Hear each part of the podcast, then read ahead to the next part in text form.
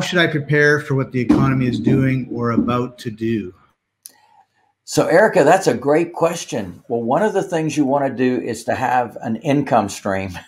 yeah, I'm I'm a big believer in residual income, and when you can build your model where you actually have dependable, predictable monthly income and it's sustainable over a long period of time, then you've really got stability in your life and support for your family.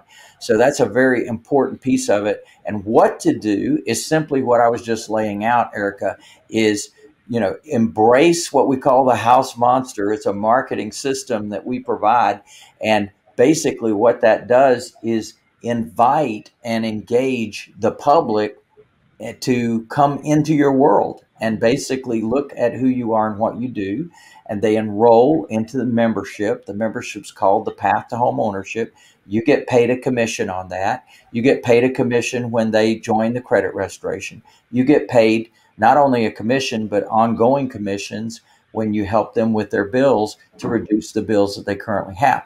So there's a lot of different income streams that we provide on the front side. Now, typically with real estate, you're not getting paid until someone actually moves into the home or someone actually buys the home.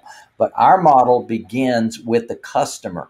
So once that customer comes into our world, we begin serving them right away and starting to get the bits and pieces of money in, gearing towards the hunks and chunks of money that we're going to get from them once they move into one of our properties that we resource. So sometimes people come to us, they have good enough credit, good enough down payment, they can actually buy the home outright. So mm-hmm. we'll go about finding a property for them because they're actually all all teed up. But the other folks, less than perfect credit, less than full down payment, then we've got an ability to serve them as well. So, Erica, building a sustainable income producing uh, residual income business is exactly what I would recommend.